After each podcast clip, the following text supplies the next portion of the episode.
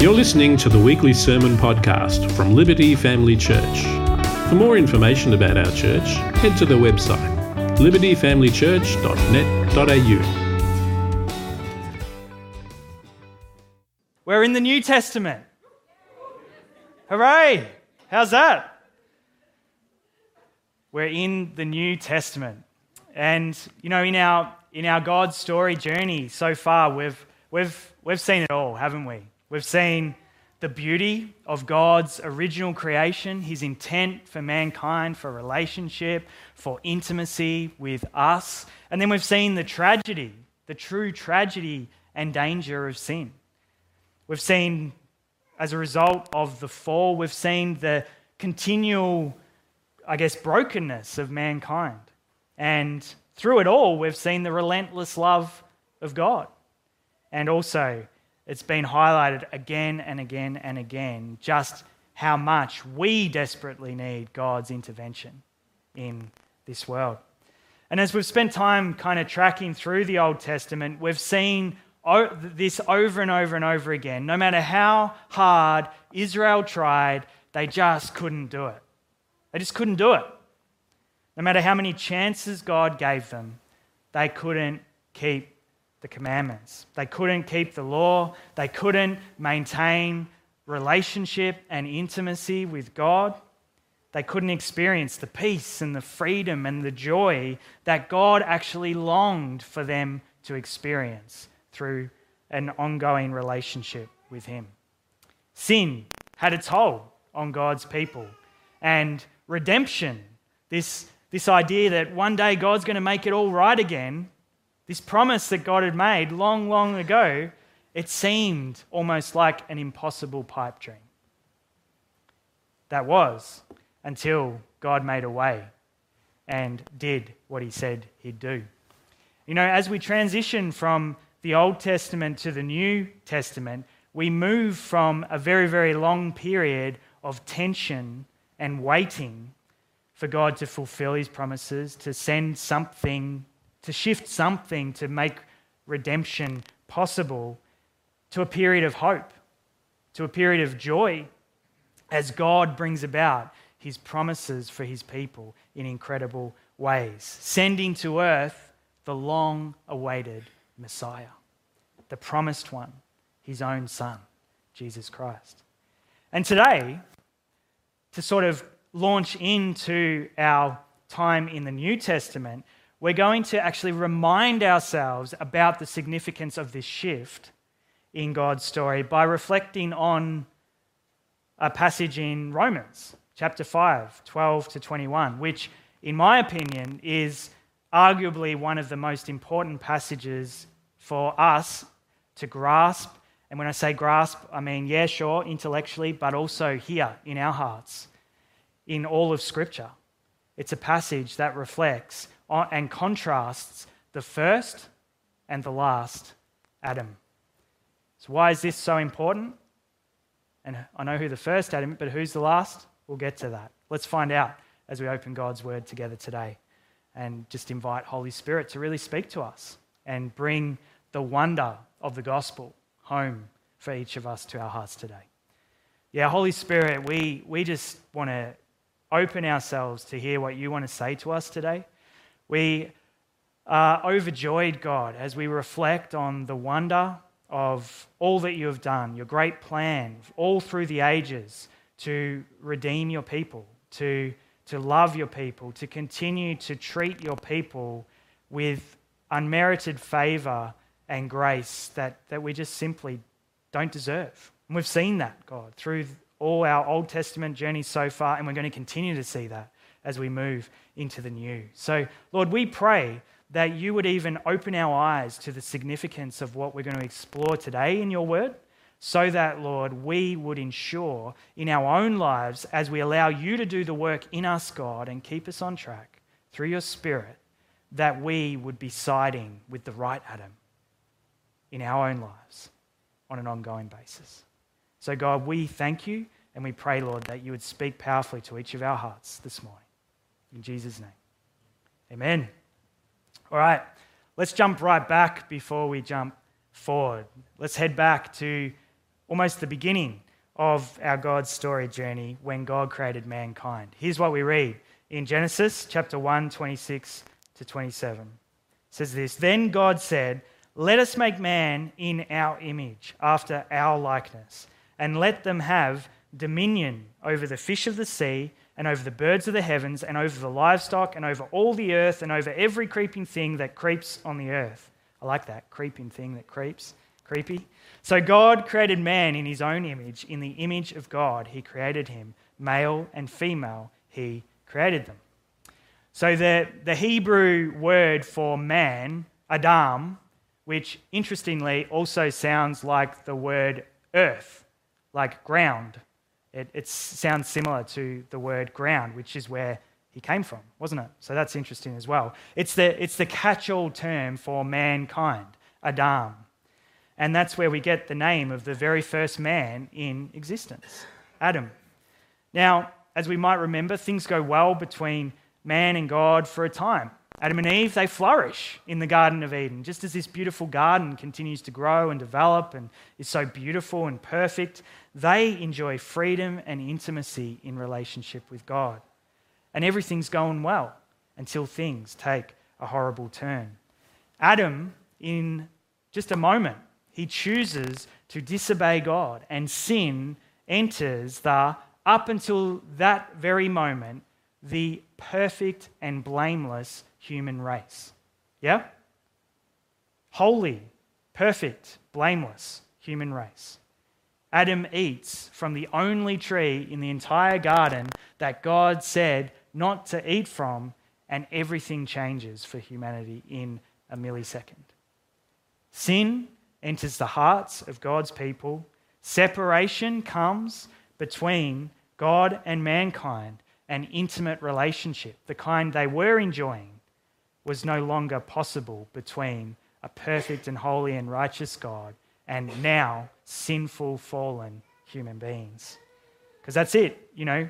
As the Bible projects say, a holy and perfect, righteous God is actually dangerous to sinners. And so, therefore, separation existed actually for our protection as well, in a way. The Apostle Paul in Romans 5:12 explains the drastic consequences of Adam's sin. He says, "Therefore, just as sin entered the world through one man, and death through sin, and in this way death came to all people because all sinned. You know, this is really important that we get this. Some people kind of balk at the idea of original sin and say, well, well how can a one time act by one man affect every single other human being to come from that one man? Well, Paul makes it clear that this is exactly what's happened. We don't necessarily need to go, well, is that fair or anything like that. Paul's just saying that's what happened. That's what's occurred. Death, which is separation from God, but in a, in a spiritual sense, but also physical death. At that point, that's when physical death entered God's word the world and, you know, the reality that these bodies aren't going to live forever. One day we will die and we'll move on. That entered the world and it continues to affect the whole of mankind through one man, Adam's act of disobedience, his choice to disobey God and go his own way, his choice to sin. And this is really important theological truth, I guess, for us to grasp. And as we'll see, this is actually a really important truth to understand for our own appreciation of the good news of the gospel, but also for our ability to effectively share with others why the gospel is actually good news. Yeah? You with me? So that's, that's the first Adam, all the way back then, way back when. But who's this mysterious sounding last Adam, and why is he so important? Well, Paul's words in 1 Corinthians 15 45 to 47 leave us with, with no doubt as to who the last Adam is. And, and Romans 5 does too. We'll get there in a little bit. But here's what Paul says He says, Thus it is written, the first man, Adam, became a living being. The last Adam became a life giving spirit. But it is not the spiritual that is first, but the natural, and then the spiritual. The first man was from the earth, a man of dust. The second man is from heaven. So the first man became a living being created by God in his image. The last Adam became a life giving spirit. The spiritual didn't come first, the natural, then the spiritual. The first man was from the earth, from the dust, i.e., created. The second man is from heaven, in other words, eternal. So who's the last Adam or the second man? Jesus Christ, God in human form. This is exactly who Paul's referring to in 1 Corinthians. And it's also the one man that he writes of in our passage today from Romans 5. Jesus is the last Adam. So let's, let's just work our way through Romans 5 to discover why this is all so important to our understanding of, and sharing of the gospel. You might have noticed before when we read that Romans 5:12 that the, the scripture started with the word therefore. And I'm, I'm, for some of us, we know that whenever you see a therefore, it's important that you go back to, to see what the therefore is in relation to. Now, summing up any of Paul's thoughts succinctly is not an easy task to do, let alone four whole chapters of Romans, because this is the therefore he's talking about. But I gave it a go and I gave myself a challenge. I have to do it in 20 words or less, and I managed to do it. So here's what I came up with Romans chapter 1 to 3 explores man's condemnation before a holy God. And Romans 3 to 5 explore justification through Christ. There you go. And all of this, all of this, all this stuff here, if you read Romans 1 to, through 5 this week, you'll see this is the therefore that Paul's referring to before he shares this extended section on two Adams and contrasting the two. Paul's making a link here for his readers to, hey guys, keep this in mind as I continue on with my thought here. So let's, yeah, keep that in mind even as we read this in full. Romans 5 12 to 21 now. It says, Therefore, just as sin came into the world through one man, and death through sin, and so death spread to all men because all sinned, for sin indeed was in the world before the law was given, but sin is not counted where there is no law. Yet death reigned from Adam to Moses, the period before the law, even over those whose sinning was not like the transgression of Adam, who was a type of the one who was to come. But the free gift is not like the trespass. For if many died through one man's trespass, much more have the grace of God and the free gift by the grace of that one man, Jesus Christ, abounded for many. And the free gift is not like the result of that one man's sin. For the judgment following one trespass brought condemnation, but the free gift following many trespasses brought justification. For if by the one man's trespass death reigned through that one man, much more will those who receive the abundance of grace and the free gift of righteousness reign in life through the one man, Jesus Christ. Therefore, as one trespass led to condemnation for all men, so one act of righteousness leads to justification and life for all men.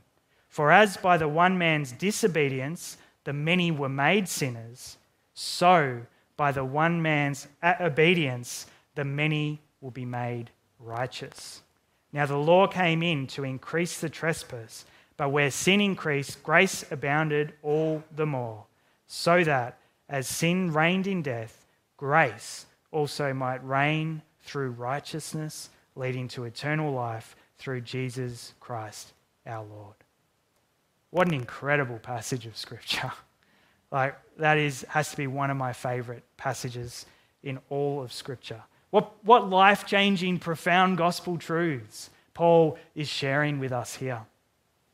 Through the one Adam came, came sin, came death for all. And through the last Adam, Jesus Christ, came grace and righteousness and life now and for all eternity. How good is that?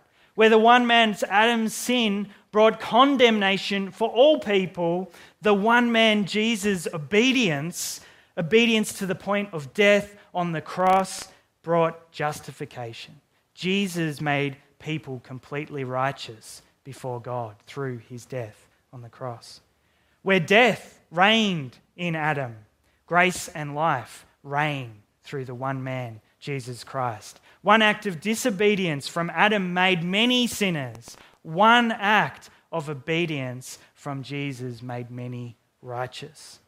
That is the good news of the gospel, right there, isn't it? Like, that is the wonder of the gospel, the work that Jesus has achieved. I love what Shane Morris, he's a writer at patheos.com, he says in reflecting on this from Romans 5, he says, Jesus is the last Adam. The Apostle Paul repeatedly sets up the parallels between the two as covenantal heads of the human race. Adam failed to obey God and he brought death on all of his children, on us, in his role as representative or high priest. He transmitted this consequence through natural descent. Jesus obeyed God and by suffering the consequences of Adam's sin on behalf of his people and defeating death, brought them life. Paul explicitly teaches as much. I mean, friends, how incredibly good and gracious is our mighty God? How good is our God in sending his own Son, Jesus Christ, to redeem and restore and make the way for fallen, broken, sinful people who so often we all do it. We want to go our own way and we think we can handle things in life and we, we choose to live as though God doesn't exist, as though we are God. And yet, He has still made a way for us to find forgiveness and redemption and true life through His Son, Jesus Christ. What an incredible God we have. I need some water. So let's, let's just take a moment to, to reflect on a few parallels between the two Adams, things that highlight how, and, and this is important that we get this, this is crucial to, you know, often the objection is, well, I'm not a sinner. What, what, you know, I'm not in that boat. I'm a good person. I've led a good life. God will surely welcome me. Well, we need to understand the effects of Adam's sin on all of us that, that we're all in the same boat and we actually do, whether we recognize it or not, we need saving. We need a savior. And that's why Jesus is the answer to life and every, every, everything. Anyway, so yeah, this, and this is important. So Jesus, on the one hand, was obedient and sinless, completely unlike the first Adam who was disobedient and sinful. And these insights are courtesy of a guy called Adam Grigg. So, humanity's head. Adam was the head of the human race. Jesus Christ is the head of redeemed humanity. And since he died once for all time, there will never be another need for any further Adam. That's why Paul calls Jesus the last Adam. Praise God. Both were givers of life. Adam was a giver of life to all his descendants. Jesus brings life and light to all men and gives eternal life to anyone who places their faith in him. John 14, 6. Two rulers. Adam ruled, God gave him dominion, as we read earlier, the great responsibility and the privilege to care for and nurture God's beautiful created world. And when Jesus was raised from death to life, he was elevated all the way to the very right hand of his Father. And what does Scripture say? God gave him dominion over all things. Ephesians 1 20 to 22. Adam was Lord over a limited domain. The last Adam is Lord of all, over everything, unseen and seen. And what about a momentous testing?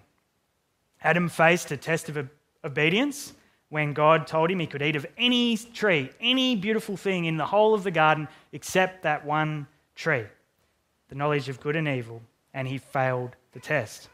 And at the beginning of Jesus, the last Adam's ministry, he was tempted by Holy Spirit, taken by the Holy Spirit into the wilderness to be tempted or tested by Satan. And unlike Adam, who failed that test of obedience, Jesus passed the test perfectly with flying colours without compromising or wavering even once. You see, see all this? How Jesus is the last Adam. He's, he, yeah. A great failure and a great victory. The first Adam failed the test, and in doing so, he dragged all of us, all of humanity, in with him into defeat. And in Adam, we all stood, or if we don't know Jesus yet, we all stand condemned. We were, or we are, spiritually bankrupt, enslaved to sin, and expelled from paradise. That's what Romans um, 5.12 is getting at. Whereas the last Adam, Jesus Christ, he was victorious over sin, the flesh, and the devil. And as a result, in Christ, all believers stand justified and redeemed. We're spiritually wealthy, we're liberated from sin, and we're included in the very paradise of God.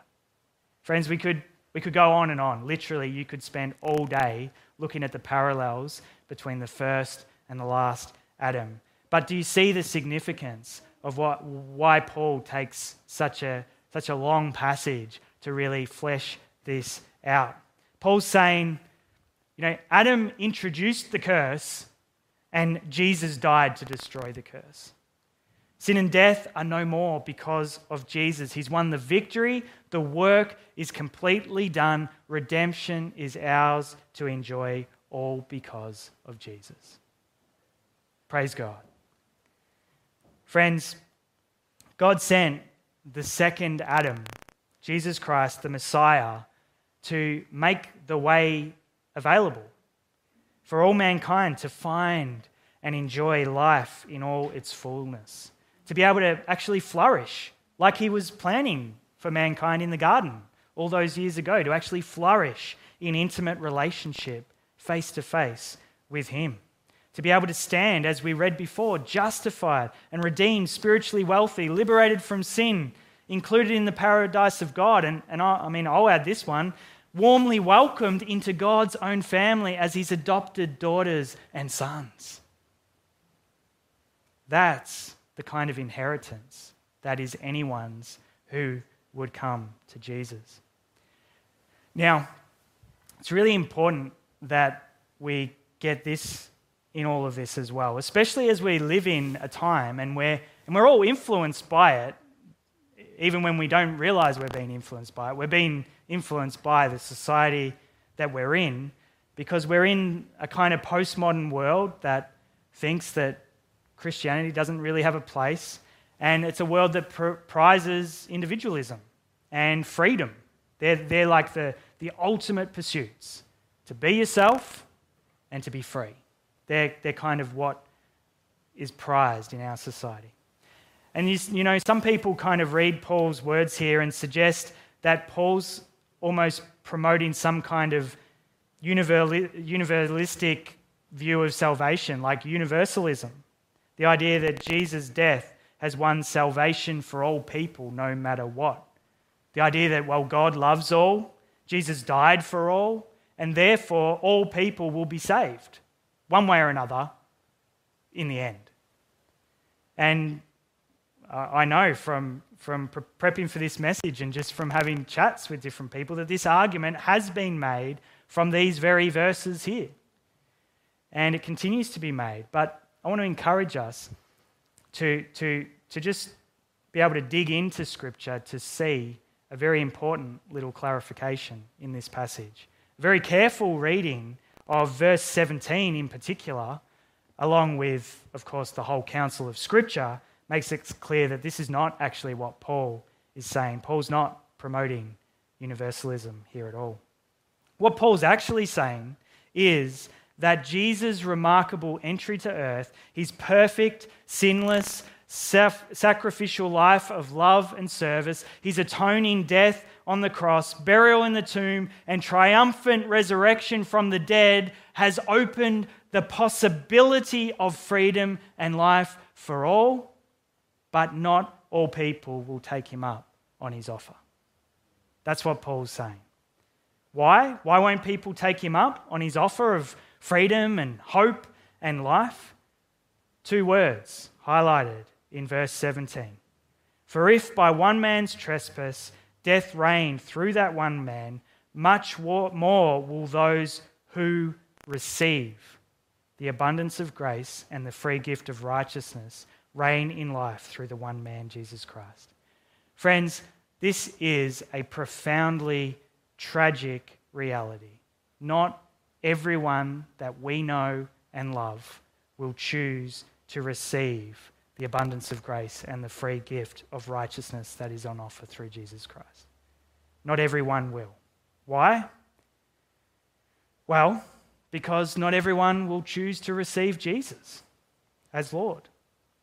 Not everyone will choose to receive Jesus as Lord. And, you know, if you've, if you've read through the New Testament many times before, you'll see this is continually a theme all through Jesus' ministry. It's continually a theme throughout all of the rest of Scripture that, you know, Jesus doesn't just want to be believed in. Even the demons believe and shudder. They know who he is. Jesus wants us to have him in his rightful place as Lord over all. And now we'll touch on this in more detail in the weeks ahead as we continue our God story journey. But Jesus consistently teaches over and over again that following him is not an easy thing. Following Jesus is not easy. Following him is not a walk in the park. Jesus says time and time again in different ways that following him will be tough and will be costly. In Matthew 7 14, for example, Jesus describes the gate as being narrow and the way to life as what? Hard. And teaches that those who come to, to embrace and find it will be few. There's no question in my mind that the gate is narrow and the way is hard, and those who find it are few, because Jesus is the way and the truth and the life. Jesus is who we are to receive and submit our lives to if we're to find and enjoy life now and forevermore. Jesus said it plainly to his disciples in John 14:6, I am the way and the truth and the life. No one comes to the Father except through me. Now, Jesus, Paul, Paul makes it clear there's no all roads lead to Rome. Jesus makes it clear there's no all roads lead to Rome universalism, according to Jesus. He hasn't left that open. Jesus says there's only one way to life and peace and joy, and that one way is only found through him. Friends, God sent the promised Messiah. Jesus came to earth. He lived the perfect, sinless life as a perfect man. That's, the, that's why he's the last Adam, mankind, man, while remaining fully God. And because he died, was buried, and rose again, he defeated the power of sin and death once and for all because he was the perfect sacrifice for our sins. Why was he the perfect sacrifice for our sins? Because he was perfect and blameless. He was a perfect and blameless man in every way. Unlike the first man, the Adam, who was plagued by sin, and every single one of us who are descendants of that man, Jesus was without sin and never compromised in following God, not even once. And that is why Jesus is the last Adam. And, you know, all of us, we've, we've got a choice to make in this life, don't we? We've all got a choice to make in this life. And it's a choice that we'll need to continually make, continually decide and resolve to do as we live out this life. Do we like many contemporaries of Jesus, as we'll see during his earthly ministry? Do we hear of him? Do we even marvel at, at, at the wonder of his character, at the, the truly otherworldly abilities that he had to, to raise the dead and, and cast out demons and, and make water into wine. He'd be fun at a dinner party, wouldn't he? Like, do we, do we kind of marvel at this and then being there still choose to go our own way? And in doing so, what we're actually doing, like, basically what we're doing is if we choose to go our own way, we're choosing to side with the first Adam. It's what we're doing foundationally. We're choosing to align ourselves, put ourselves in the camp of sin and death. And that's a dangerous path that do- certainly doesn't lead to life and joy. Or, or, do we humbly turn to Jesus?